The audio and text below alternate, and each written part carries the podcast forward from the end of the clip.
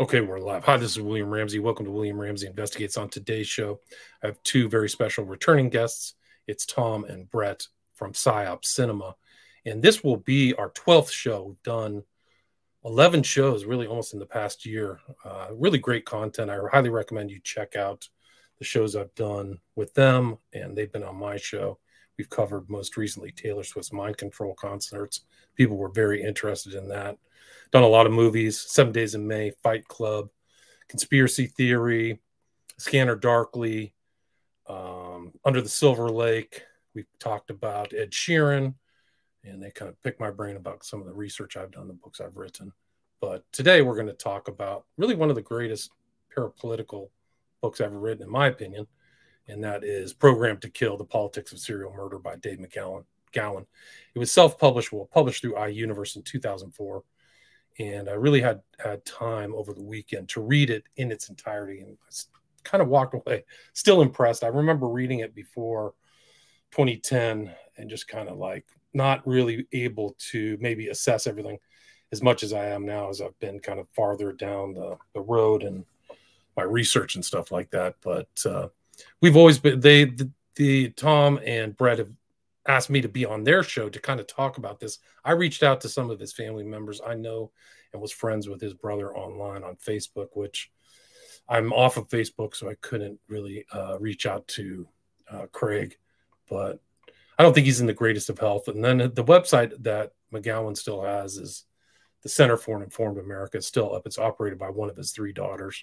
And I reached out to her and she didn't get back to me, unfortunately, but I would have been, I would have liked to have them on talk about Dave firsthand. But I think that a lot of his outlook is in this book. He's author of three books. This one, it was uh, Weird Scenes. Then he wrote F is for, I forgot the F is for something but a couple other books. But I think that the weird scenes in this one are probably his most notable, most uh, read, and still read. I mean, I'm on social media, and uh, people are still bringing up this book. They're still going through it.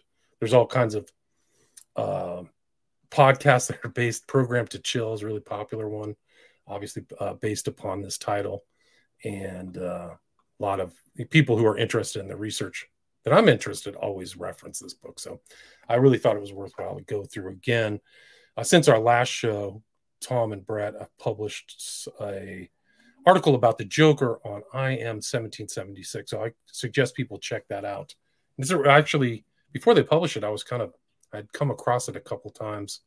Uh, that kind of uh, online publication for other articles. So it's a pretty cool place to be published. But uh, they can talk more about that. So, Tom and Brett, welcome back to the show. Hey, thanks for having us again, William. Uh, 12 collaborations in a year. We've been very productive. This has been great. Yeah, no, you guys are great. I was talking talking to you in the pre-show. You guys have always delivered really fascinating, uh, well researched uh, episodes that have always like people have always said, "Oh, this is great stuff." Uh, back to me on either email or social media like that. So I'm always uh, delighted to have both of you back. Well, yeah, thanks. Well, well you were you. a big inspiration for the show as well. Remember, so cool. Well, so for people maybe who haven't uh listened, I've probably people if they listen to my show, they know you guys. But maybe you could just do a little bit of a redux and then talk about your new article, and then maybe what it was like to kind of uh, blow the dust off of program to Kill and kind of get back into that. Maybe was this the first time you guys read it? Maybe it's the second, or I don't know. For me, it was like the second or third time. Do one of you guys want? Uh, this was the first for me personally, uh, cover to cover read I've done uh, uh, of it. Actually, I've uh, I've read uh, sections of it and other parts of McGowan quite um quite frequently actually because it his work comes up on our show a lot. We've recommended both Programmed to Kill and Weird Scenes Inside the Canyon on many occasions, but I, I, have to admit that I had never actually read the book front to back until now. Though I, I know Brett has before, but listeners of our show will especially remember us talking about it uh, when we um, did our David Fincher series because uh, the serial killer themes come up so frequently there um, in uh, in properties like like Seven, like the Mindhunter TV show, Girl with the Dragon Tattoo, and others. And there, when we we're talking about David Fincher as the serial killer director, um, McGowan's thesis was obviously hyper relevant to what we were talking about. So, uh, probably a lot of our listeners uh, will be familiar with the thesis and um, and with the book. But I was glad for the opportunity to actually kind of go through it with a fine tooth comb for the first time. I know Brett has a lot of thoughts about it. Just very briefly for anyone who might not know about the background of our show, PSYOP Cinema. Uh, we uh, we focus on cultural engineering and Hollywood as a kind of super PSYOP, and we do close readings of films and of different directors' careers in order to kind of figure out what's going on with the Hollywood PSYOP and how it connects to uh, related parapolitical and deep political areas of interest. Um, and so, one thing that we've talked about a lot is uh, this the, the, this uh, importance of the Joker. That, um, as you said, we just had an article published in I Am 1776, great magazine. We're very proud to be published in there. We have an article called "The Joker Cycle." Uh, which details this feedback loop between real life spectacular crime and media that uh, often has to do with socially alienated young men committing those types of crimes. And the Joker, Batman villain, and broader archetype is kind of at the center of that.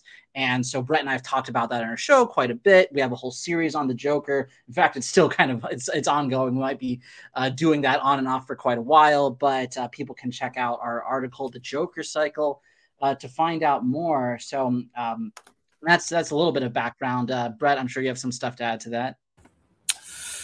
Yeah, on the on the article or on or on Dave, you know, on our interest in in Dave, because I mean, you could say. I, so I would say I'm on Program to Kill and David McGowan yeah. because we're both been interested in his stuff. But uh, you had you had read his work before I did, and so I'm, I'm sure that you have yeah. stuff to add in terms of background yeah, I did. I read McGowan's program to kill front to back, kind of like almost back to back with weird scenes in, inside the canyon. You know, I'd heard him him mention on ALEX Jones and and other other people, and it was the. And I guess I, I wanted to like I was just thinking as you guys were speaking, like the, the term I want to ascribe to McGowan is like this ingenious suspicion. You know, he has this definitely like this hermeneutic of suspicion of a sort, right? He's a conspiracist, but he really kind of, I think, discovered like two of the the master conspiracy theories that had eluded most of conspiracy world in in those two in those two books you know? And it was and so that and the just the his his method right? And we'll talk a lot about that in the show because that has informed the method i that, that i practice i think that we practice on our show um you know as much as just about anybody um, out there. So he's a huge inspiration for the show, and we can say a lot about how his work in general, and specifically how this book have, have influenced our work. Because a lot of the stuff that we've done in the two the two years that we've been operating have referenced a program to kill me. If we had an index, I mean, you know, a dozen or more of our shows have, have at least indexed this this book, and some have been very closely tied to it, like when we did the Mindhunter show and other things dealing with the the serial killer, because I think he has basically decoded the cultural phenomenon of the of the serial killer. what does that mean? The rise of the I mean, there's no question statistically. I mean, every normie historian admits to this, right? That there's a, a prodigious rise in the number of of psychosadistic serial killers and, and spree killers and things after the late 60s, beginning in the late 60s and, and early 70s, roughly at the same time as um, the Phoenix program in, in Vietnam when it was operating and um, there's still i mean there's a book that's i just found a book that was being reviewed somewhere about like arguing it had to do with world war ii and war and violence. And i mean the connection between right war and violence and stuff here and this is also can't really escape an honest intelligence um, so that that's the phenomenon you know that, that he that he had caught on to um, so it was just, yeah, I, am just a great admirer of his work. I mean, his work's not perfect. We can have, we have some criticisms of it. We don't really see eye to eye politically in a lot of ways uh, with Dave, but I, I, think he was a pretty, pretty brilliant uh, mind for for what he was doing, which is a very valuable public service, I think. I agree. I mean, he put all this stuff together. He actually uses his sites. He quotes books in there, books that I've known, and I don't think anybody really put together the kind of uh, mind control aspect to this this kind of serial killer phenomenon as much as he did. Maybe there were instances of individual books, but for me, that kind of point in 2004 was really he kind of got it right. So I think I think it's become more right. Like it's uh, there's probably even more people that he's he, uh, he overlooked in Program to Kill, like uh, the Unabomber comes to mind, Whitey Bulger, uh, that were not in this book as far as I was surprised to kind of not to see them. But um, yeah, it's uh, it's still good. The other two books that he wrote were Understanding the F Word with uh, Nelson Rockefeller, you know, giving him the finger, American Fascism and the Politics of Illusion, and then dera- derailing democracy. But for sure, we're weird scenes in Program to Killer is you know mo- most discussed books. But uh, yeah, self-published through iUniverse. So I think that's how how he got it published. Which I don't know if anybody would have published this, or you know, see would have been privished, which is the word you get uh, out of trying to get it published, and somebody refuses to put it out into the public. So uh, to his credit, that's what he did is get it out there so people could at least talk about it. Still talking about it. Still talking about it. But uh, what were your thoughts? Like you read it for the second time, Brett Thomas. That was your first time through. What are your kind of first impressions? Well, so some of the stuff that I had read before um, in, in, PTK had to do more with the pedophocracy stuff or some of um, his conclusions. And when we had done things on the show, like um, uh, like look at the film Zodiac, which is another obviously major uh, Fincher movie about serial killers.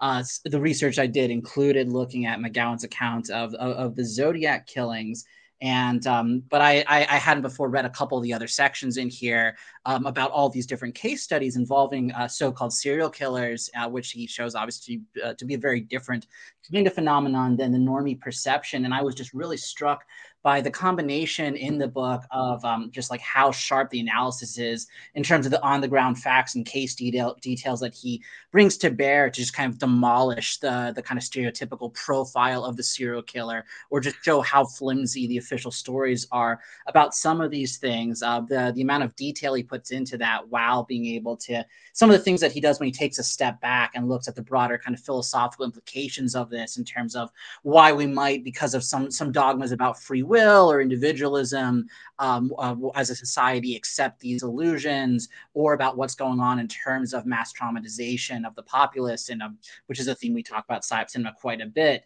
there's a really uh, there's a really uh, compelling here blend of that um, that broader and more detailed analysis. And one thing that i really really um, appreciate about the book. And one section that I've looked at before and even referenced on Psyop Cinema before is just his um is towards the beginning just how clearly and persuasively he uh, he makes this argument about uh, about weaponized dissociation when he you know he says that uh, that dissociation uh, occurs uh, the dissociative states occurs in uh, in humans and that those states can be augmented through the affliction of severe trauma and that there's no reason that the CIA and related factions would be ethically hesitant at trying to uh, flick that kind of trauma. And so then the only remaining question is can those kind of dissociative states be controlled? And then what we know about MK Ultra and related programs suggests they can. And he makes the great point that would just be very, very silly to think that lone random cult leaders stumbled onto the ability to, to control minds at large levels, but somehow that's escaped the, the, the ability of the CIA and factions like them that independently Charles Manson and Jim Jones and David Koresh all stumbled onto that kind of uh, that kind of capacity, uh, but then U.S. intelligence hasn't. It doesn't make any sense. Just he very, very clearly and persuasively lays out that train of logic at the beginning, and I, I like that quite a bit. It, totally, and it's lines like it's lines like that, right? Where he says like, you know, this is what they're he boils it all down for you, and then like this is what they're trying to get you to believe, right? That chart that this like jailbird, right, who's barely literate, a shattered mind, like he was able to do you know, in like six months, what the CIA put, you know, billions of dollars into doing for a long time and had all the interest in doing, right? That that's what kind of charmed universe that we um, you know, that, that we live in. But it's that kind of disillusionment, right? That it's like all of this has been in front of you, and somehow you believe something that was completely ridiculous and implausible.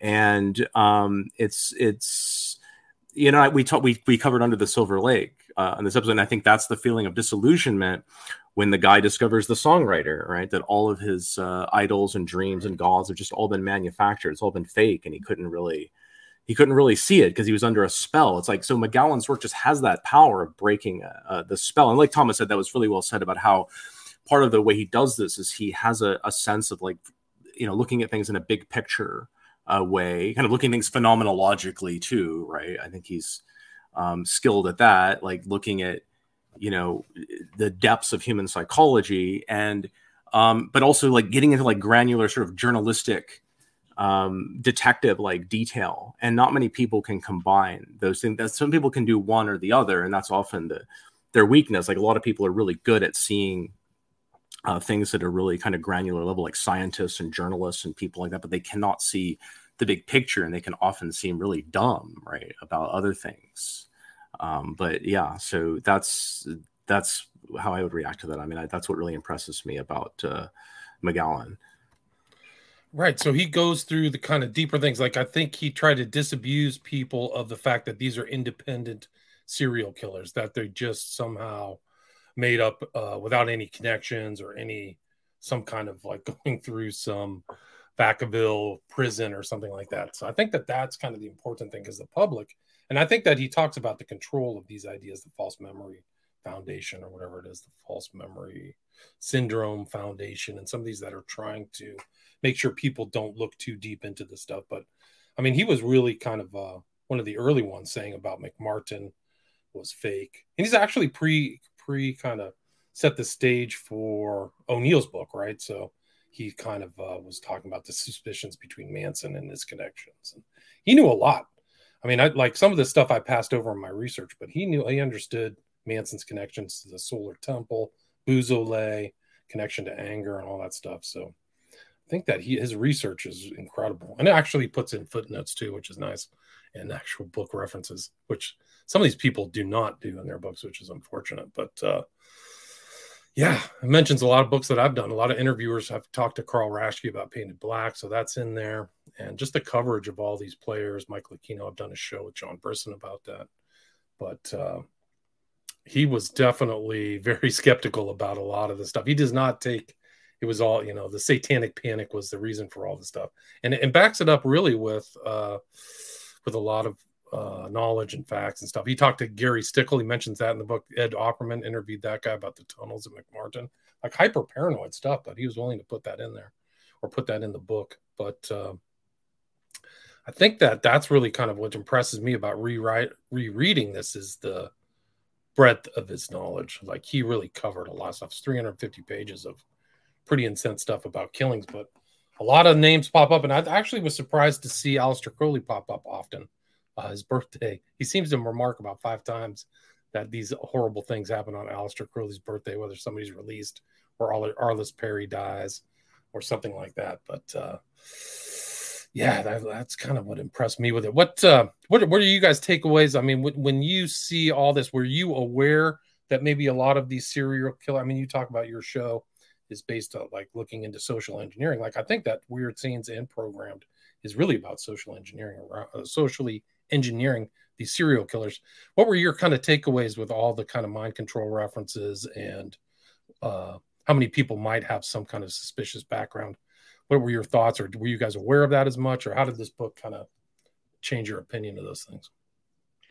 Well, uh, the um, the theses of um, uh, Programmed to Kill and Weird Scenes go together so well, and we think about this really robust account of culture creation uh, I was interested in how early in the book, um, even though it's not his focus, but McGowan does reference um, some movies uh, that have these depictions of mind control, which is, uh, of course, the the you know, cinema psyops are the the main focus of, of our show. But he mentions early on the Manchurian Candidate, the the Stepford Wives, and we have covered the Stepford Wives on psyop cinema uh, conspiracy theory we covered on your show, um, Zoolander, and so that these things have have popped up quite a bit. So the um, uh, so the uh, the the way that Hollywood has been used. Uh, to, to propagate the same kind of um, mass traumatization from things like uh, like ritual child abuse and the ritual violence that serial killing is often a cover for. I think these uh, these ideas very naturally uh, go well together. So, so um, I wasn't as familiar with some of the some of some of the case details of these particular serial killer instances. But it, I mean, it makes a lot of sense looking at this kind of violent crime uh, with the kind of things that we look at with uh, with kind of MK culture, with the entertainment industry, how with the Hollywood psyop, um, with people's imaginations being corrupted by this kind of uh, technology-driven entertainment, how that's used as a psychological weapon uh, goes right alongside the, the, all, the ways that all these serial killer cases are kind of Swiss Army knives for the ruling elite. They accomplish so many different things on a dark spiritual and a, and a dark political level. Um, so I so um, I, am glad that we have covered uh, David Fincher on our show before. Uh, just because I mean, looking at uh, looking at pop culture like that is such a good complement, I think, to the work that McGowan does in here, and looking at these uh, the initial kind of violence and terror of these serial killer cases, and then thinking about how that's been revisited on the public over and over again, not just by depicting that kind of violence on screen, although that's a big part of it, but by getting people uh, trapped in these traumatizing false narratives about you know all this darkness and evil around uh, around serial killers that through these false narratives we're supposed to think is just random is just this this horrible fascinating darkness we're supposed to be obsessed with as just a natural part of humanity or the ultimate part of humanity as opposed to something that is being visited upon humanity by a ruling elite with a very specific agenda to them. So I could think again, and I, I, I hope people will look at our David Fincher episodes if they're interested in this conversation or if they're interested in PTK more generally uh, to think about how um, with with those kind of depictions, there's all this misdirection uh, where um, where uh, where David Fincher wants to usually say, well, the serial killers, they're they're Christians, they're Nazis, or they're Christian Nazis, or there's something like that, or they want, or he wants to use all this kind of this this this made up psychological uh, perception of serial killers to kind of glorify them and cover up the parapolitical dynamics, like he does in Mindhunter, or like I said, sometimes he just wants to, I think, traumatize people through this uh, this kind of uh, very perverse view of humanity and violence. So anyway, um, I think that uh, that what McGowan shows in Weird Scenes Inside the Canyon as uh, the '60s countercultures and mass psyop, what he shows here uh, in PTK with uh, kind of the, the, the mass ongoing psyop of the serial killer phenomenon. These things can, uh, looking at them together, really I think illuminates a lot of recent, vi- very popular visual media of the kind that we cover at Psyop Cinema. So that's that's one big reaction I have. I yeah, I had not. I mean, to be honest, I had not really. It not really occurred to me, um, right, that the serial killer phenomenon could be wired into to deep politics in the way that Dave uh, intimates um, in in the book, and I think partly because um, you know, I I think the culture is so invested in a kind of mythology of of the serial killer that's been created, like whatever your relationship to it is, this kind of genius, super predator, psychosexual uh, killer who's you know the uh, sort of ubermensch, kind of dark ubermensch. I mean, it's a it's an instantiation of what I call the dark self, actually, in that Joker cycle article in one way. But people get so invested in it, and they get their you know, so when they hear that, you know, Henry Lee Lucas is killing 500, 600 people, I mean, they're excited to hear about the body count. They don't want to believe it's not real. That kind of is deflating at some point. I mean, really, Oliver Stone's natural born killers, I mean, got into the social pathology around the serial killer, even if it didn't reveal anything at a deep politics level um, about the phenomenon. But I mean, it has a, it just, he's, again, Dave is sort of disillusioning people. There, he's sort of breaking a spell that they're under. Now, the spell that he breaks with weird scenes is a different one that I was really invested in. You know, kind of the um, rock and roll, you know, pop culture, and um, you know, uh, the cult of the artist um, that's replaced religion. Um, so um but yeah no it hadn't really it hadn't really occurred to me but yeah and thomas has uh, agreed with all of his observations i like that that that phrase the, the sort of swiss army knife right? I mean it, it's kind of hard not to believe when you think about it, you watch enough movies right to to think that you know um the the world of sort of um contract killings and serial killers and these things that it would not somehow overlap with you know corp- the world of corporate espionage and intelligence and things like that. Of course it does. And they show you this like through a glass darkly um, in the movies. And we can talk about a movie I can mention. I just did a premium episode about that actually depicts what Dave. I, I doubt Dave has seen this movie because it's pretty obscure, Gary Busey, but uh, it depicts exactly the scenario that he suggested here. what was the name of that movie? You sent it to me, right? What was it called? Oh, it's called yes, it's called The Rage from 1997. It's called The Rage, and what's interesting is it's not just a random movie. It's directed by a guy named uh, Sidney J. Furie, who actually directed the uh, arguably the first ever obvious MK Ultra movie. Um, I mean, you can say, of course, Manchurian Candidate is, but um, Ipcress file, 1965, depicts like psychic driving, electroshock, audio, oh, wow. visual stimulation, like like beyond what you see in. It's a shorter sequence, but it's beyond what you see in A Clockwork Orange, which was you know six years after that movie. And Furie just made a bunch of national security state related movies. He made one I can prove in, in collaboration with the DoD. So it's it's really sauce, as we say. Right. I mean, yeah, yeah. So that's in there. That the rage with Busey. I have to check that out. But yeah, I mean, I think that that's what kind of uh, you talk about how this kind of serial killer glorification has has permeated the culture, and I think that he talks about that too with his conclusion. Um, but it really has. If you look through the stuff that he covered, there are so many major documentaries that were on Netflix on some of the stuff. Henry Lee Lucas's things, Dahmer, Ramirez, Sons of Sam. And I think the Sons of Sam that he covers in this really wasn't as public knowledge maybe until recently. Like that was actually more than just Berkowitz, even though they kind of left out a lot of the ritual stuff and the process stuff from Sons of Sam, if I remember correctly. But uh, like uh, uh, McGowan is not doesn't shy away from the involvement of ritual, uh, murder, sacrifice, in the occult, which I give him credit for. Like he actually is willing to actually rewrite that, as opposed to most people avoiding it.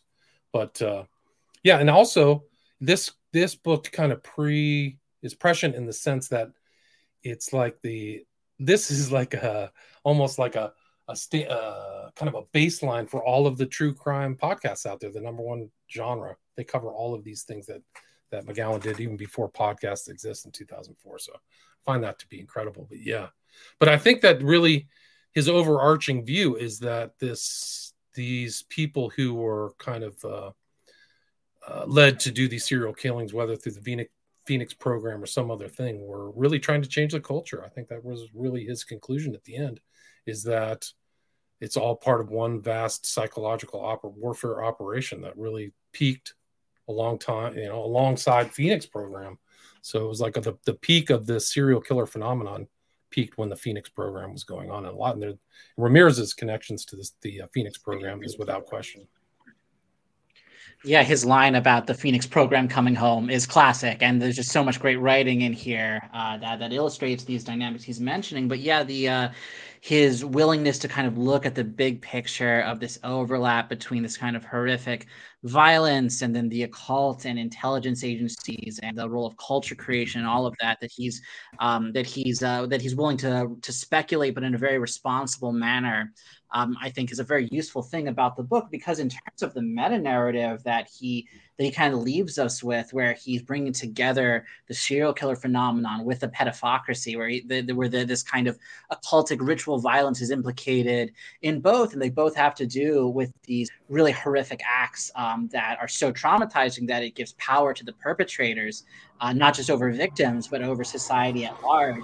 I think he uh, very convincingly brings those things together. He's not just randomly picking horrific violence, but he shows the connections between between all this. And it is remarkable just the the the, the impact that this has correctly had on parapolitical discourse. I mean, all of these major case studies that he uses in the world of um, of the occult and, and, and deep politics. I mean, it's the stuff that everybody is talking about and revisiting and trying to understand better. I mean, uh, it's a pretty impeccable list. I mean, it can always be added to because this evil's going, you know, it keeps going. But he does mention Crowley um, in, in, some very perceptive ways, like you said. I mean, Crowley, the Finders, uh, Juarez, uh, Martin, Aquino, like it's all it's all in there, and yeah, um, it, it, it's it's fascinating because I hadn't um, I hadn't looked at uh, McGowan's work until Brett and some other people had kind of alerted me uh, to it to its importance. But you know, I used to uh, take a very very positive view of the occult in my old worldview before I was interested in all this research. And um, one thing that kind of snapped me out of that delusion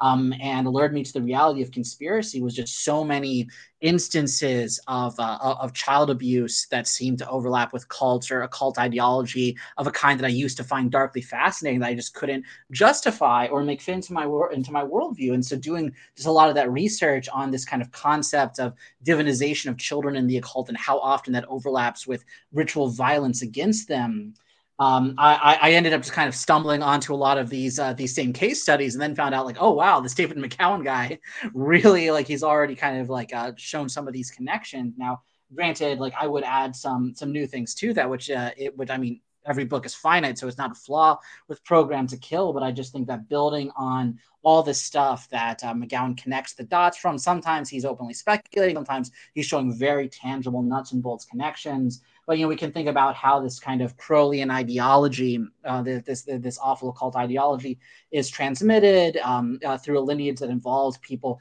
who some of them like are mentioned offhandedly in here, but people like Jack Parsons, Marjorie Cameron, L. Ron Hubbard, and Scientology obviously more recently we can think about things like pizzagate we can think about we can think about NXIVM. we can think about the whole jeffrey epstein affair epstein, right. and and, and, like and which there are gifted children aspects to both Nex- NXIVM and right. the whole uh, Epstein background, and they right. both those two are connected through the mega group. So there's some more tangible connections there as well. But you know, I think that Crowley through Epstein, you have this whole lineage, and McGowan doesn't present it exactly in the same way that maybe I would if I was like writing from scratch about this kind of thing. But it is amazing how much of this uh, that he um, that he set up for us in this book. Yeah, he presupposed all that stuff. Just to make a quote right there at the very beginning before the pedocracy section, the pedopocracy or whatever he calls it. It says in the early 1950s, the CIA was looking for specially gifted subjects to study dissociative states which could be induced and controlled to some extent with hypnosis and drugs. So that was Arlene Tyner. So they're talking about that. It's incredible. So all that stuff, he really nailed Epstein before, you know, by going through Dutroux and the whole um, thing that happened in Omaha. What do they call it? The uh, Franklin. Franklin, thank you. Franklin affair, McMartin, all that stuff. So it's uh, really something else. Like the, I think as a baseline of research, it's a, it, this is a triple A book. Yeah, I, I, I, agree. And um, some of the premium content that I've done on the, the PSYOP Cinema uh, Patreon uh, has to do with this Crowleyan idea of the eon of the child, which I think is just such an important phrase for understanding the evil at the heart of the modern power structure. Because um, if there's something I would underline a little bit more, it's how um, this idea of the kind of uh, the child is a symbol of the divinization of the human, of human potential, the ability of the of the individual human occult practitioner to become godlike is often the flip side um, that is that is directly connected to these acts of traumatizing violence or sexual abuse against children because it's the idea well i guess any any human can be kind of uh, this kind of divinized state that's actually an infantilization and a traumatization. You just have to traumatize the child enough, and you can crack open their superpowers. You see that horrific ideology um, all the time, and so I think that uh, that McGowan really he does correctly emphasize the kind of the power of the, the shock and horror of the of, of these acts and add their add their method of controlling people and of controlling a traumatized population who doesn't understand what's going on. And uh, and I think that that's true but I also think that in some ways you know the cultural elites are, are drinking their own Kool-Aid. Like they're also partaking of these dissociative delusions where I think there is genuine belief um, in um, in the um, ability of the individual human to become godlike and then the idea of the child uh, shows up over and over again in those type of very dark corrupt megalomaniacal human potential ideologies which a lot of things going on for why uh, why it's a child uh, that they often talk about why Crowley talked about the eon of the child. There's the perversion of innocence kind of thing. I think it's also kind of a twisted parody of the christian doctrine of the incarnation. All this kind of stuff where instead of god showing up in history in one place anyone can become God. So I guess if there's, I'm just saying that I think that there's a lot of explanatory power to the kind of uh, cult practice and metaphysics around the symbol of the child that explains a lot, a lot of what's going on in the ritual violence around the pedophocracy and the serial killer phenomenon and all of that. And I think it can be you can look at it through the today's events where they're going after the children and doing some kind of gnostic gender change and going after children through these weird trans things at libraries. Like they really are focused on the child. So you see this kind of occult, uh, non like biblical attack on the going after kids. And I think that it's important that he lays that out at the, be- the beginning, not just talking about Dutroux, which a lot of people know, but there were pedophile networks all over the place Latvia, Portugal, Scotland, Italian. I mean, really horrible stuff too, like really dark, very evil stuff that exists. And a lot of some of these people were flat out occultists. Like I actually looked up while I was reading the book, he mentions the Abraxas organization and its high priestess, Dominique Kindermans. She's still around, total witch. She wrote something about like the greatness of Satan. It made me think of the ninth gate or something. But like she was in she's like some kind of on the you know periphery of the whole Dutroux thing. So these networks are there. They're probably still out today. I mean, they she talks he talked about Wonderland, this whole online pedophile thing and you know they keep popping up all the time i think they just had one guy who was like a in the Department of Defense with like 10 terabytes of child porn or something like that. So I think that that's another aspect of this book that uh, still, you know, makes it important. Yeah. Do you know, by the way, have you ever seen Mouthy Buddha's work on BitChute on the Elite Trafficking series? That no, I haven't. I probably should check it out though. Uh, that's uh, guy's an interesting uh, guy. I don't like all of his videos. I he's some kind of libertarian. I think of some kind. He's sort of autistic, but um, it was sort of his uh, PizzaGate uh, video that I think exposed to me what what it really was. Right, it was about you know Alefantis's Instagram account when you collate it with the Podesta emails and so on and so forth. Um, but it's it's pretty it's pretty impressive work actually. Tell me his name again. Let me look it up. What's his name? Called Mouthy, like M O U T H Y, Mouthy Buddha. Buddha. Yeah, I, I, would I would highly recommend. I don't know how many how many views that, okay, that yeah. he gets, but um, yeah. So I mean, Dave's very uh like interdisciplinary, right? In a way, so he he's able to um, he's very knowledgeable. So he in in different ways. So he knows a lot of things about you know uh, conspiracy and about and about culture and about music and and things and um, you know, in Jacques Ellul's propaganda, he said, you know, one of the ways that Soviet opinion was controlled was not necessarily like through direct action of the law, but through a very regimented compartmentalization of society, right? Where even if somebody talked about stuff in their own purview, it really wouldn't make any difference, you know. Um, mm. and, and, that's kind of what we see, you know. Right? You know that that reminds me of the sort of the Gell-Mann amnesia effect, right? Where you know, if you're an expert in physics and you read something in the newspaper about physics, it's nonsense, but you assume the rest of it makes sense and you just go on living. Um, but of course, if you know about music or something, you know that what they're writing is nonsense about that. Um, and and so on. But so I mean, I think that so Dave arrived at, w- at what I call cultural conspiracy theory, which is what we do. Right? I, I would say it's cultural conspiracy theory, and um, that is not that's not very common, or it wasn't to me, at least the kind of conspiracy culture I was exposed to, the sort of Oliver Stone X Files conspiracy culture. Um, right.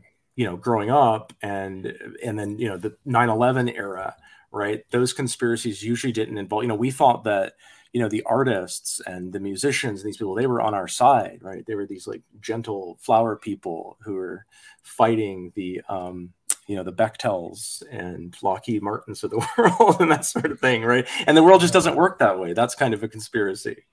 Um, it's interesting you mentioned Stone because he did kind of a pseudo investigation on McMartin, right? He made that movie that kind of discounted all the allegations, right?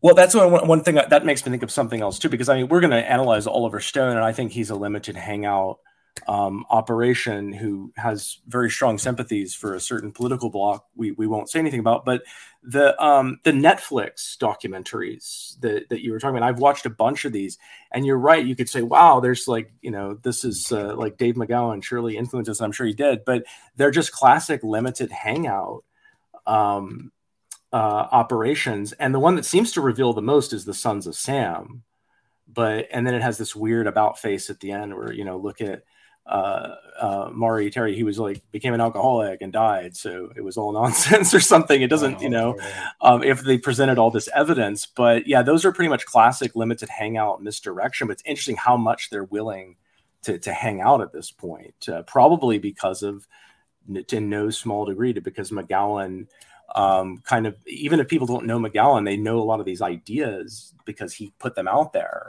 Right. Um, I think, okay. and you know, Thomas even has a theory that uh, the Zodiac movie was reacting to um, Programmed to Kill, and then uh, Tarantino's um, uh, Once Upon a Time in Hollywood was the was their response to the Laurel Canyon book. So, isn't that right, Thomas? Yeah. Yeah, I, I, think I've mentioned before on the on, on PSYOP Cinema the interesting timing of uh, of some of these projects, right? Where you have uh, where yeah, you have Fincher doing things like like Zodiac when people are starting to ask some of these questions that they need to they, they need to ways to integrate these facts into the overall uh, psyop of the superculture in the same way that something like um, non-involving serial killers, but under the Silver Lake involves more of uh, of weird scenes, kind of conspiracies, and then that movie uh, does reveal quite a bit, but then uh, but then it's still ultimately is kind of about um, this kind of uh, gnostic disorientation toward reality, where there's nothing but the mystery and it's inescapable, so you have to be reintegrated into consensus reality. Um, but yeah, in terms and but in terms of the serial killer thing, the timing of um, of, of things like Mindhunter and Once Upon a Time in Hollywood, right around the time that um, that, that that a book like Chaos is becoming quite popular. Right. Some of this might be coincidental, but at the very least, it's really interesting to see how well it times out when uh, when pop culture is able to like put out some kind of way for the normies to think about these things so that they don't get the wrong idea if they encounter this kind of research on its own. Yeah, it's interesting you mentioned that because they uh McGowan mentions Douglas Ressler in this book, and I my I've done analyses of Douglas's work on the West Memphis Three. It's an atrocity. I don't. I questioned whether he actually did any research and just had it, you know, guest written by his co-author, but it's an atrocity. I've read his book, like it was Law and Disorder. It's terrible, and it's almost like an embarrassment. Like they don't want to tr- touch that cultural third rail. They don't want to talk about occultism, that actually people are occult. And I think that may be something that is downplayed, if not wholly uh, ignored in a lot of these kind of modern elements. Maybe they covered a little bit about Dahmer, but you know, they just showed uh, what is it, the Satanic Bible in the Dahmer series, which had one, not one million, but one billion views worldwide. You know, they only did some minimal stuff, but that guy, he was heavily involved. He was involved in a lot of strange stuff. But uh, it is interesting that Douglas is out there. Kind of, I'm not impressed with the work of Douglas, but I also found it an interesting fact that Ressler grew up on the same street as John Wayne Gacy. Like that's incredible, like literally right down the street. But uh, yeah, I mean, I think that you can just see so much of that cultural currents that flow through this book, and I, it is interesting to see what they left out in these huge documentaries or what they how what their how their conclusions kind of did that just like you said about uh, zodiac and these other ones that they're kind of like they they're fuzzy at the end. They don't they don't come to that real conclusion uh the conclusion that mcgowan had right Right, right. I mean, there's all the difference in the world between seeing these things, whether it's this kind of ritual violence you see around serial killers uh, in general, as is uh, most of the research in PTK is dissecting, or just around the idea of interest in the occult or Satanism.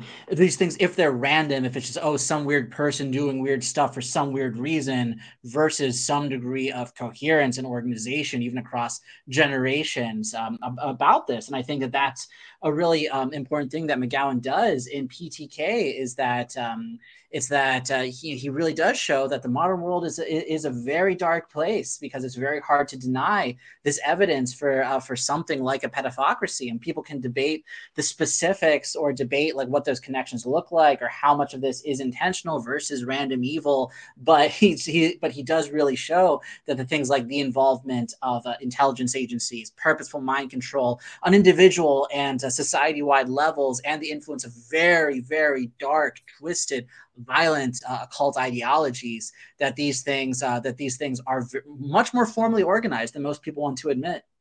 Right, like he mentions, Ramirez went and had a hearing or saw LaVey. That wasn't in the Ramirez documentary uh, on Netflix, if I remember correctly. So some of those things are, are left out. That's just one of those things that are excised. But also, he's he's willing to cover the blackmail aspects too.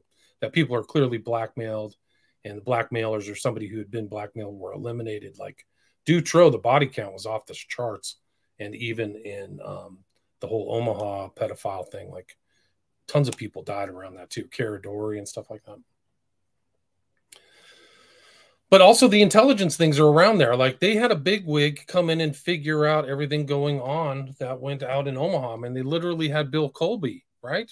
Like that is an incredible just the state, just the idea that Bill Colby went out to kind of you know figure out this whole thing um, and then covered Garrett Caradori and said, you know, it didn't really happen. It's off the charts. It's totally off the charts.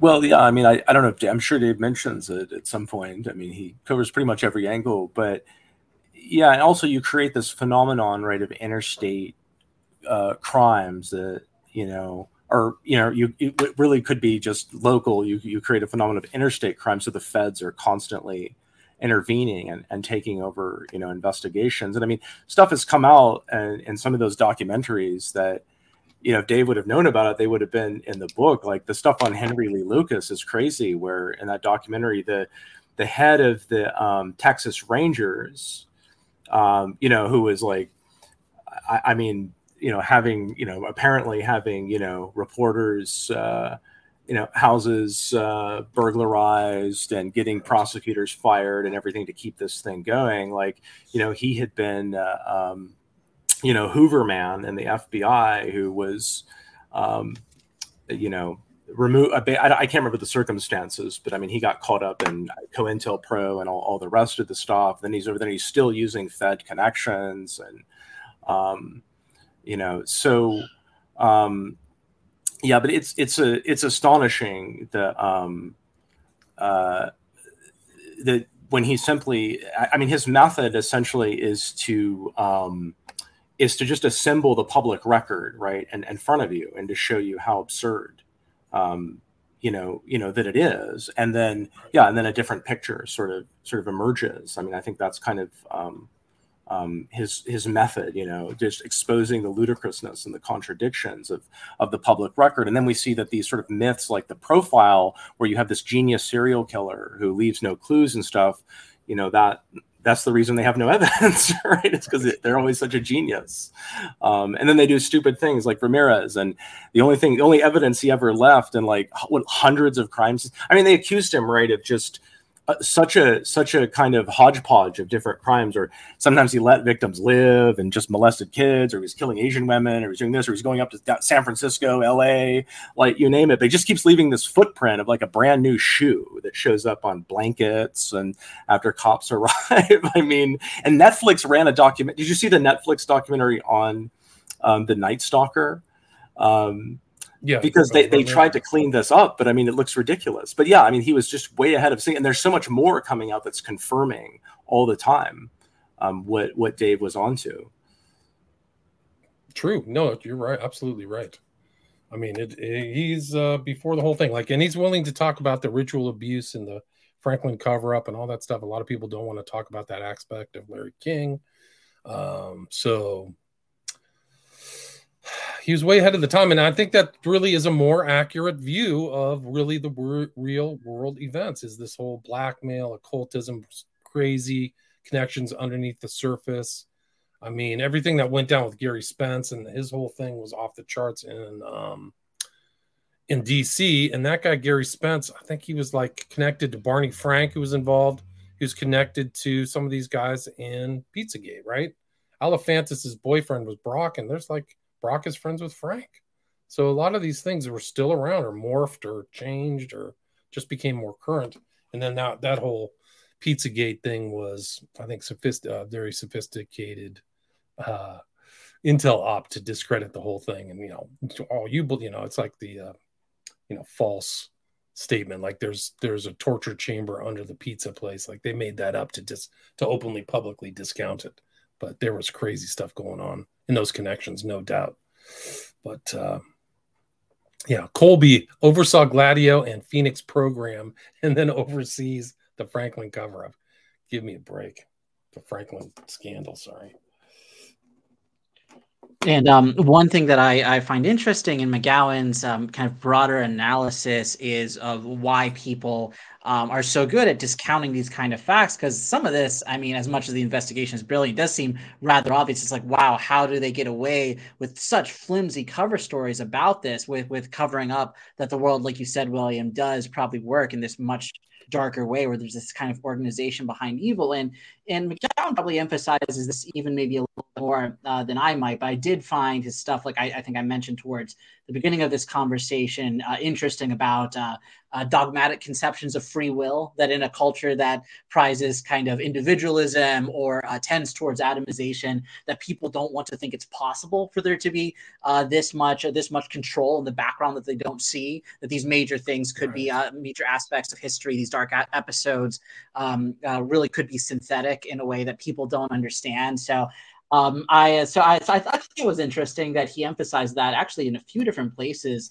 throughout the book. But um, uh, there are limits to that to that analysis, I think. But I think it is true in terms of that is a reason that uh, that that people um, don't want to be aware of culture creation. They don't want to be aware that the waters that they're swimming in, that so much of their baseline perception of of politics and humanity is being uh, is being constantly primed and conditioned these ways that they don't understand, or general um, you know, normie um, reticence about being disillusioned. But there's some insightful lines throughout uh, throughout McGowan's book about how that this is um, this is all about kind of moving towards the destruction of social bonds increasing atomization right. in a way that uh, in, in, a way that can lead toward control and of course there's the flip side of that where the individual being melted into pure collectivity can accomplish basically the same thing which is why i think it's really um, uh, for me at least very important to hold on to not necessarily individuality but a robust i would say theological philosophical spiritual idea of, of human personhood that can resist both extremes. But uh, but yeah, again, the McGowan's whole thing about free will, it does just point back towards um, the ways that people want to be shielded from the idea uh, of these intentionally deceptive forces, uh, just that are that that that shape our culture, that say that shape society to this degree. You can't really blame them. You don't really. Why would anybody want to think that the government has been involved in culture creation or social engineering since 1950s or whatever? Intentionally creating fear, dread, debility, dependence on all kinds of things, whether it's through Operation Chaos, the creation of programmed to killers, or 9 11, or this whole uh, COVID fiasco. I mean, it's a terrible conclusion because if you see it over the long term, you go, well, why do you have a government if it's just, you know, poisoning me? If it's just uh, trying to do the opposite of what it's supposed to do, like, what's the point? Like that's the incredible thing is like it hasn't really stopped. It only stopped once people when people realize that that's what they're doing. And I think that's one of the benefits of Programmed to Kill is that it's really just kind of a sober, um, un, un you know, uh, compromising view of all that evil blackmail, pedophilia, Satanism, ritual abuse, and programmed assassins. Yeah. So. Right, right. Um, it's it's it's very sober, and it's not um, it's it's not glamorizing it. It's not trying to make you think, oh, this is cool and interesting, like so many ways that we default to think about evil. I mean, that's what so much of what goes on with pop culture misdirection around the serial killer phenomenon specifically, and I think really psychologically corrosive mainstream obsessions with true crime and things like that, where it's just like, oh wow, the person did this, this, and this. Oh, there's such darkness. That's so interesting, and I'm so interesting for being obsessed with this. Aren't I edgy? And it's like it's a way for people in you know in normal society living normal lives to kind of uh, to kind of gain some kind of thrill through yeah. all this kind of depravity. Whereas, um, I mean, McGowan, he's willing to shock his readers correctly.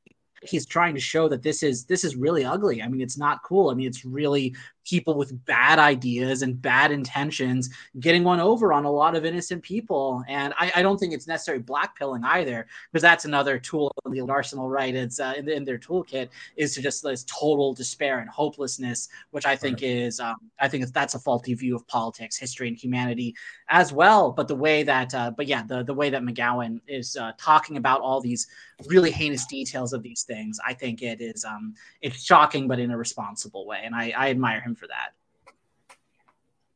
Yeah, it's it's a gruesome. I mean, it's a gruesome read. It really is. It was hard to. It was actually kind of hard to read it, but it it's it's doing what you suggest, William. It's it's exposed. It's. I have a little feedback. Sorry. Is that? Right, let me. Let me. Is everything okay? Am I still there? Yeah, you should be. Can you hear me? Brad. You should be good to go. Yeah. Okay. Um, no, I was just going to say it's what you were describing is, you know, what I, uh, I didn't invent the term, but I call it the, the too evil to fail model and it and it works in the way that you know leo strauss uh, describes machiavelli's program as it was you know so astonishing that people wouldn't be able to believe it. And so it's just psychologically prohibitive for people to believe even if these things are going on. I mean leave the question aside whether dave's right or not. If such things are going on um, people are, are going to have to pay a prohibitive psychological price to believe in it and it paralyzes them to think about that. Um, and that is part of the, the the genius of the evil right? Is that uh, it can become so evil that it cloaks its own uh, activity in people's mind because it's it's so horrendous and so people will pretend that it's that it's not going on. But we know that that is a, that's real that people do behave like that. Um, you know whether that's going on at large or not i mean dave is correct that people will behave that. He's just he's very psychologically perceptive. I think he understands the kind of plausibility of some of these psychological theories. And yeah the mind control the monarch thing i mean whether you think that's real or not i mean i'm just i would argue uh, um, uh, uh, very robustly with somebody that that is psychologically plausible those kinds of scenarios using trauma to split the personality and programming um, that that's that's very psychologically plausible so Um, by the way, William, one thing I, I wanted to ask about uh, uh, about your thoughts, and Brett, uh, and Brett, you as well, in terms of one of the one of the aspects of the book that conspiracy researchers might find a little bit more controversial, or maybe a little bit less persuasive than some of um, McGowan's other arguments, is uh, his frequent use of kind of major dates in the pagan calendar. Uh, you know, things like oh, like oh, and this happened one day after Lammas or something or something like that. Uh, that shows up quite a bit. Um, I think equinox, I remember, right? Vernal equinox, all these the, the, diff- the different equinoxes, but the different uh, the different major basically high days you get in a lot of um in a, in a lot of neo pagan thought. And he mentions like the Crowley connection uh, to Wicca and everything like that. But he does that, and he does the kind of stuff around uh, William that you mentioned earlier uh, Aleister Crowley's uh, birthday comes up. And then sometimes, like, he'll even say, and this was only one day after, it was only one day before. And um, I know that some people might think that. Um, that uh, that that doesn't hold up maybe as well as some other components uh, uh of PTK. And so my, my my perspective is this: I'm interested in what both of you think about that because McGowan does that fairly frequently throughout the book in these case studies. But I would uh, I would say that yeah, I agree that it's really hard to know uh, for sure that that actually would be in, intentional or part of the motivation of the perpetrators behind these different kind of ritual crimes.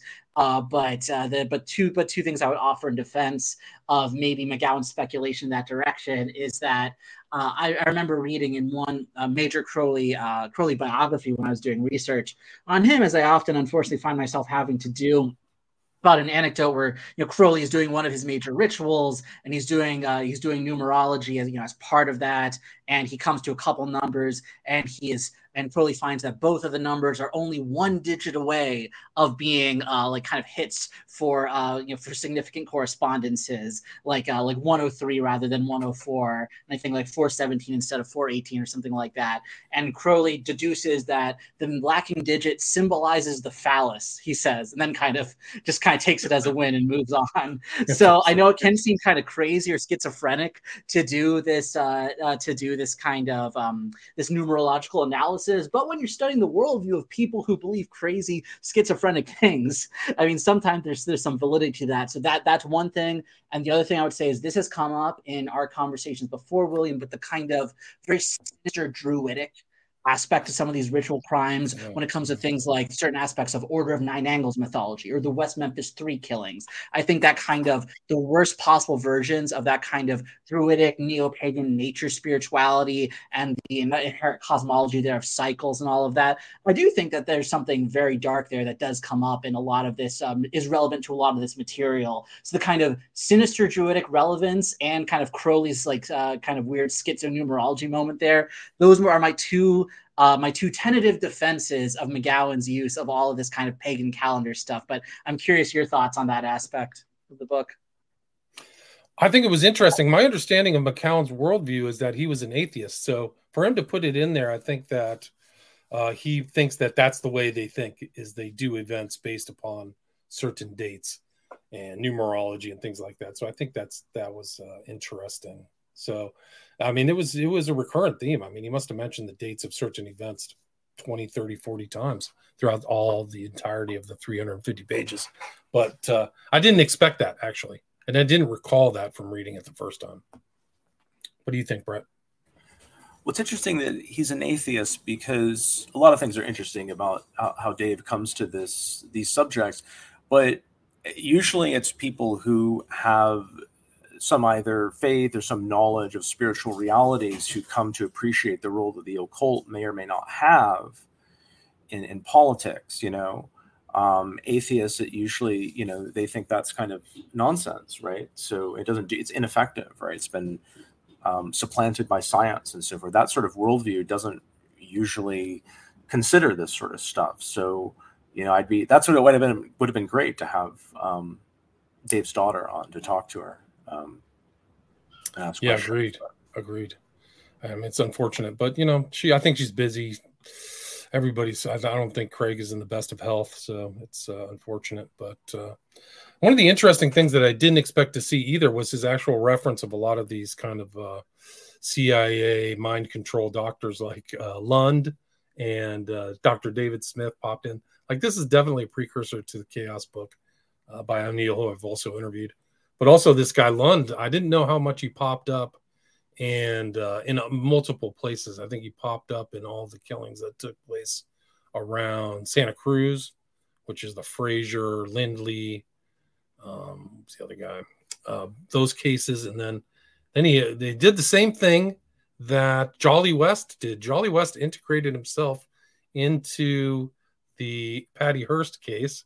He just said, "I'll help out for free," and then Lund does the same thing on another case. I think it was the uh, what was it? The I think it was the Ramirez case, right? But oh no, it was the it was the Boston. It was the Stranglers, right? The two the two Stranglers in uh, Los Angeles. So I thought that that was pretty interesting. The yeah, no, Jolly no, it was West, the Sunset Strip Killers. I think it was. Oh. Jolly West, West, yeah, he wasn't mentioned the, in the book. He's kind of the Forrest Gump of MK Ultra. Is Jolly yeah, West, you know? Yeah, he is no, he's incredible. But there's other. So what my point is, is that there's other strange connections that uh, not all of them. I think you know McGowan missed a few things, but there's very strange connections to these uh, people uh, in these cases. And also, F. Lee Bailey pops up a lot, like which is also strange, like in the uh, Boston Strangler, Hearst. Um, yeah, interesting. Uh, since I um, I see a, a, question in the comments about whether we think social engineering has been amped up for the 2024 election, um, I, I, I mean, I personally would say that I think that social engineering just kind of reached a fever pitch in 2020. We've been just kind of living in that nightmare ever since. I mean, I think they're just kind of a natural progression of all these things of these ops within the realm of politics and culture and and mass scale religious engineering. Um, and so I don't necessarily know if I think that there's uh, uh, intentionally a new set of ops being uh, being being given the go ahead specifically because uh, 2024 is coming up, but more just like the march towards more more fixed elections and everything like that is just happening as part of this mass rush towards uh, civilization wide psychosis that we've been having over the past few years. What uh, what what do you guys think? Brett, you want to handle that one? No, no, I don't. Yeah, I would say that we're in a psychosis. Yeah, it's mass formation psychosis of all things. There's no I no interpretation of a woman it's almost like a uh, a cult worldview where you're your own god. You can just impose your will on reality, and uh, you know, I think the whole UFO obsession. There's just no evidence. It's just a huge psyop for me, and that seems to be a very important part of kind of the modern culture or the recent internet culture, as far as I can see it, is always see it is that there's, there's always some kind of UFO disclosure. It's right around the corner and this guy, what Greer or whatever. I mean, these there's so many occultists uh, guiding the UFO story. It would probably shock people to know how many of these guys are uh, involved in ritual magic and stuff like that. So I think that uh, you know probably tons of psyops. I think some of these more recent killer, the garlic, the Gilroy Garlic Festival guy was probably somebody was tinkering around with maybe Cremo, Crimo, whatever. And definitely the guy in Buffalo had an FBI handler who went to Buffalo and shot all those people. So I think these kind of uh, definitely Phoenix program scare the living daylights out of the public and make them full of dread and misery. I think are, um, I mean, that's just one aspect. I think it's really become a very sinister, uh, multi pronged assault on humanity. It's really uh, terrible yeah, things. I, I, agree, and with, with, with the UFO thing that you mentioned, people can check out the recent uh, interview that Brett and I did of the Collins brothers for their book "Invoking the Beyond," where we go really in depth into their UFO psyop research, which is some of the the best on the subject, in my opinion. And we go into Spielberg's Close Encounters of the Third Kind in that interview. And um, I, I, mean, I, I think the UFO psyop is here to stay, and I think it's going to go through a lot of different stages that it that are going to help it give it some unfortunate longevity, despite the lack of, I think, actual uh, actual evidence there for uh, what they're saying is going on.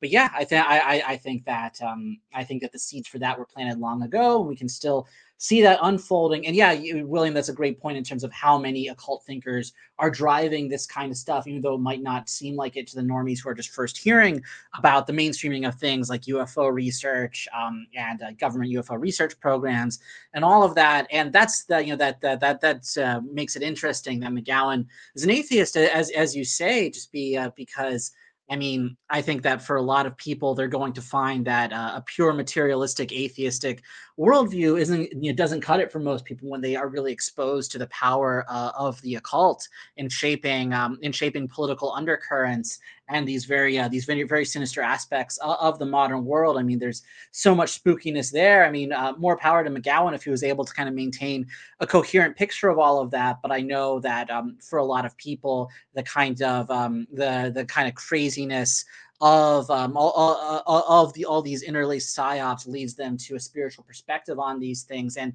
just like I, I, I personally don't think that um, a purely material worldview explains what's going on with the spiritual warfare aspect of all of this stuff, which is why I don't think it's a very popular worldview in terms of um, conspiracy stuff. People usually have some kind of spiritual undercurrent to all of this, but you have, but you have that, but then you also have, I think, a lot of really unsatisfactory divisions between, uh, well, this is the good occult and this is the bad occult. This is the good new spirituality and this is the bad new spirituality I mean, people even defend Crowley that way. I've seen people say, "Well, Crowley was a white he was a white magician. He wasn't like all these bad Illuminati people." So there's all these, I think, very unpersuasive divisions between kind of good magic, bad magic, which is why I find kind of a, a robust theological worldview that can divide categories of theosis, of mysticism as understood historically by Christianity versus occult apotheosis. I think that that's really essential and very helpful, especially for the way that I've come to I've come to understand uh, all of this. But um, I mean,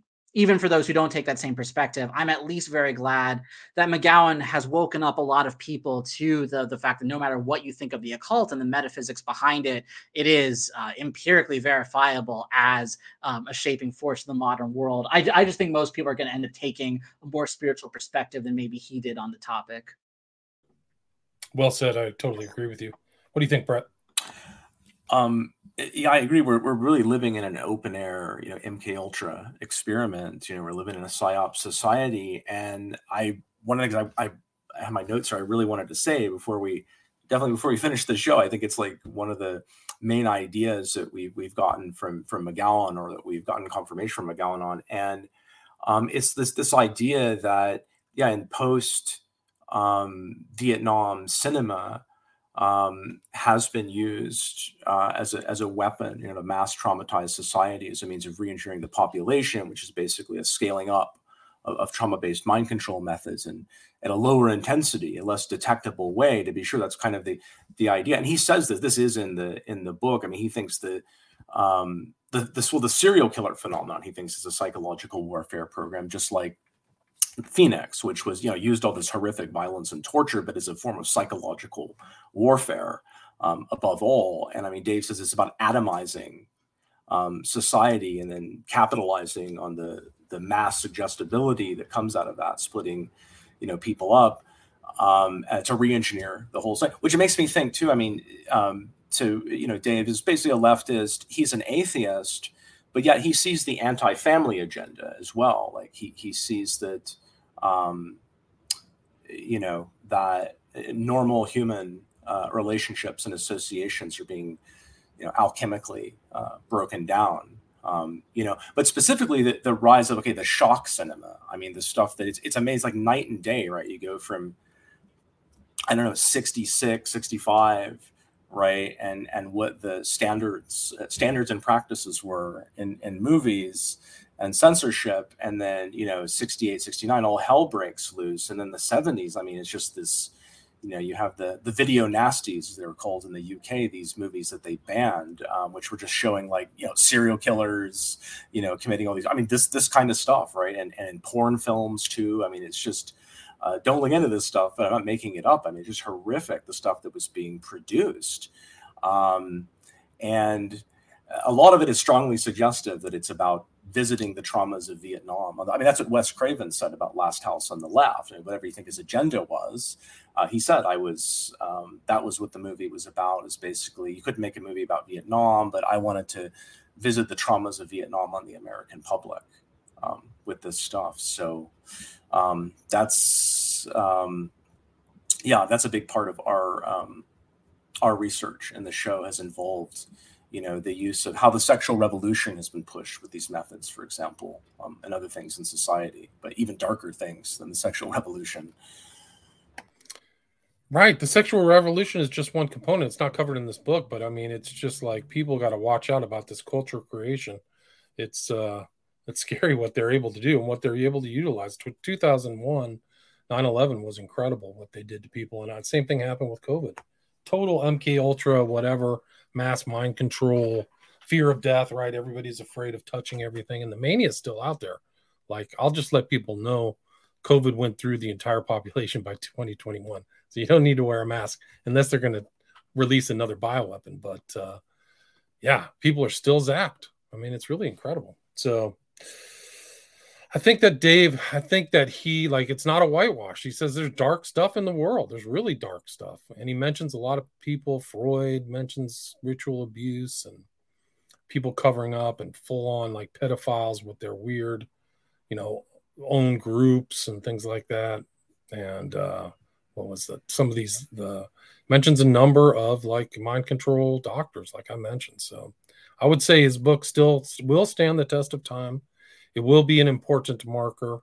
And I'd like to, the fact that he didn't try to, you know, dull down what he researched.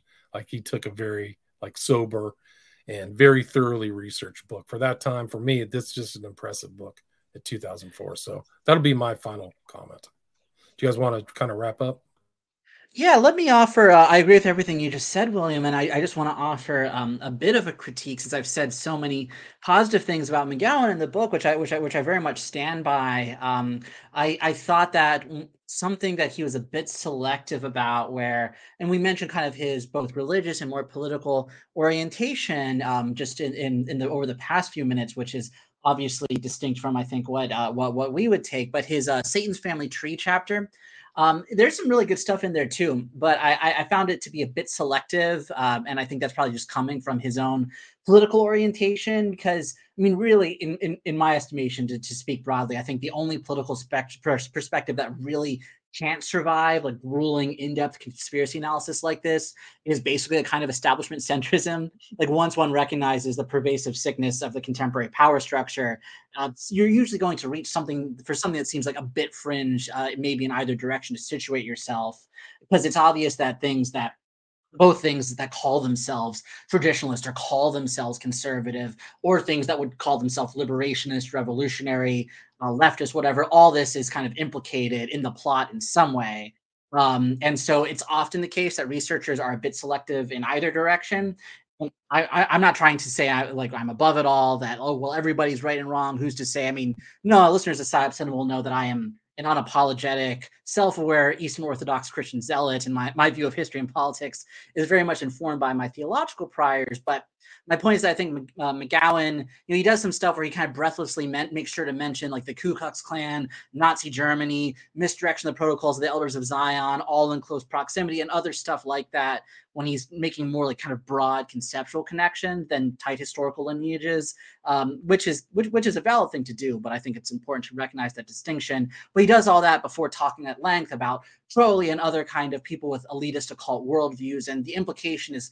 kind of that this is ultimately a fascist right wing project that he's talking about. That this occult degeneracy is ultimately part of this kind of extreme right deviancy. And I would not at all contest the fact that uh, the historical project of fascism is deeply implicated in this kind of anti-human satanic degeneracy. People uh, can listen to the talk I did on my own, then I also did with you, William, uh, with um, with uh, Theodore, the former member of Atomwaffen Division, to show I'm very interested in those kind of connections. But I just want to note that one could easily kind of tell a different kind of story than McGowan's kind of insinuation that this is essentially fascism. If one pointed more to I don't know stuff like Crowley being kicked out of Italy by Mussolini's government, emphasized a bit more the specifically anti-Christian aspects of this kind of occult pedocracy, uh, blob, or the, kind of social relations language used by a lot of kind of post-Crowleyan spiritual movements. One could kind of see this framed in, in, in a different way. I, I, I just think that um, it's it's maybe a mistake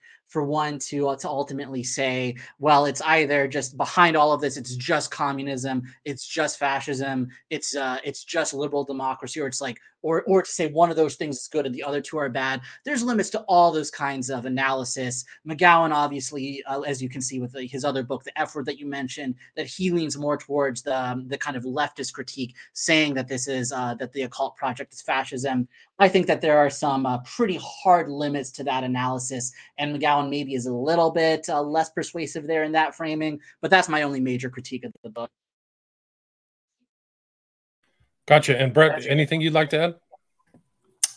Um. Yeah. I mean, Thomas. Uh, you know, I, I, think said it pretty well. I mean, there are just limitations to to the leftist critique that that he's deploying. I mean, I, it's just impressive that he there are so few right that he he's way ahead of most leftists so i mean i was going to ask you i mean how influential is he because i mean in i call myself a traditionalist and sure a conspiracist and um uh you know and then those sorts of circles i think he's seems highly influential um at, at this point increasingly um, so, I mean, I but but it's interesting, right? Because that's not his political alignment. And of course, that reflects something that's gone on, you know, more broadly, where we went from the kind of Kennedy to 9/11 conspiracy era, where it was the left that that dominated, you know, conspiracy theories about the murder of John Lennon and you know so on. Um, and then it and then it seems to have moved over to the right during the 90s and beyond. I mean, not that it was absent or that it is now from the left.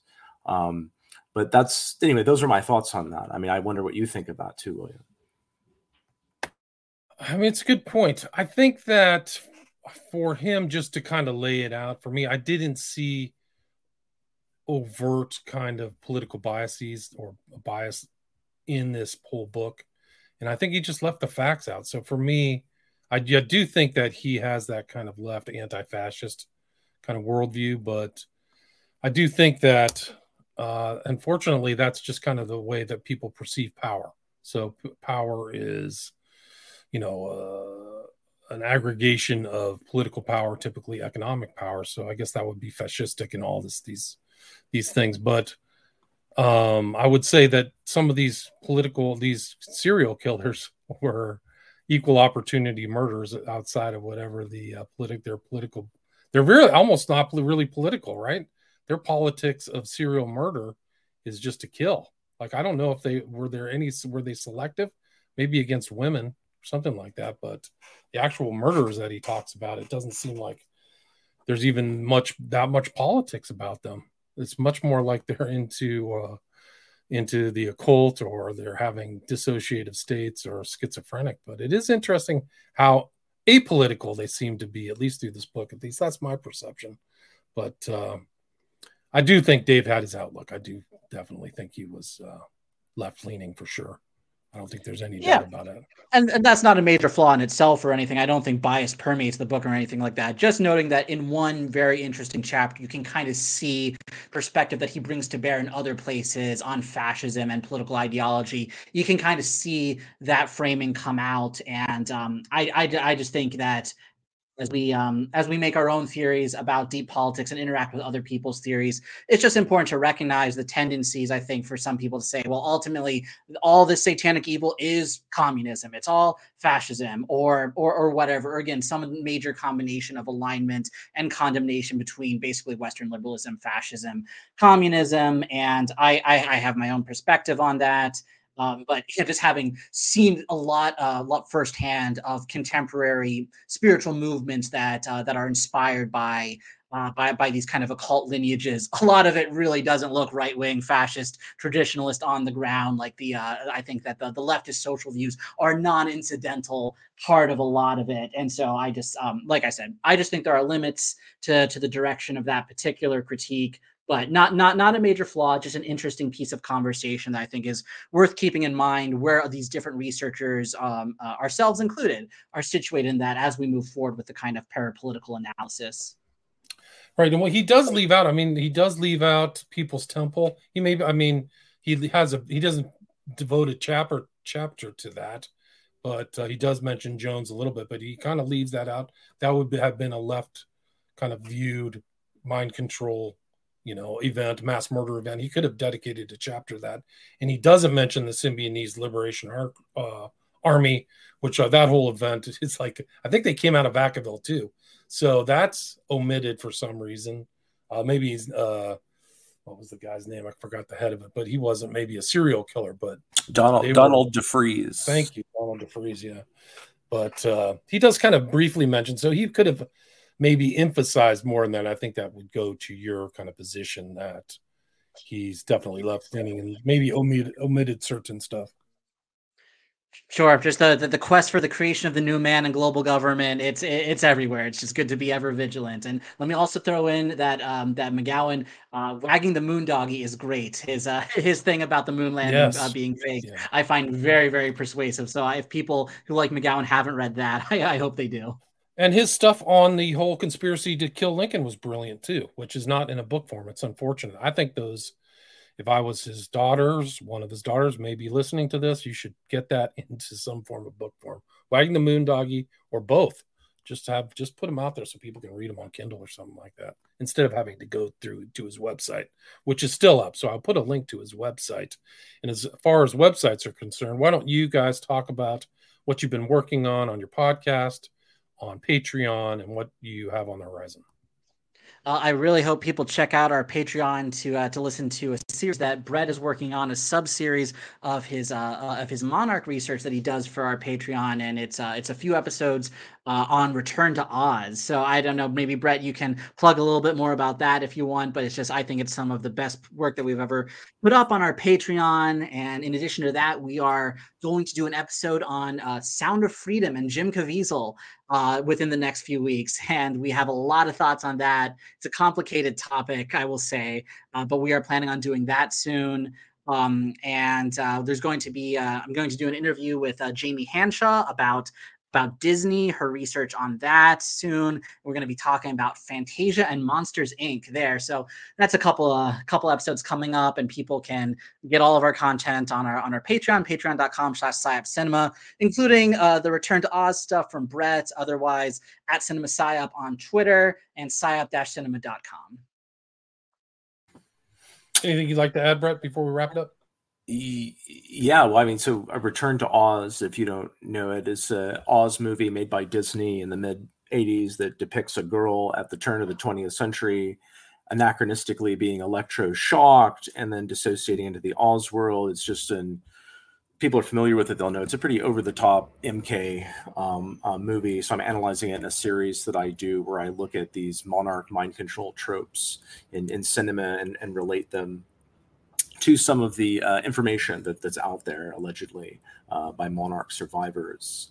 Um, I didn't want to, I, I, never get a chance to mention The Eyes of Laura Mars, um, which is a, a, movie that was written by John uh, Carpenter, uh, directed by Irvin Kershner, who did Empire Strikes Back. I believe that's the same guy. 78, uh, Faye Dunaway. I mean, that movie um, anticipates the kind of phoniness of the profile the, that was actually being created at that very time in the era depicted in the David Fincher Mindhunter uh, show. That movie was was being made, and uh, it stars um, uh, Tommy Lee Jones is in it as well, whose whose cousin uh, Chase Brandon was the uh, first known CIA liaison um, to Hollywood, who consulted on such movies as Enemy of the State, which predictively programs wow. 9/11 and so on. So. Um, uh, those are the kind of rabbit holes that, that I go down. But yeah, Eyes of Laura Mars is is one to to look at in terms of uh, Dave anticipating Dave McGowan's debunking of the um, of the profile.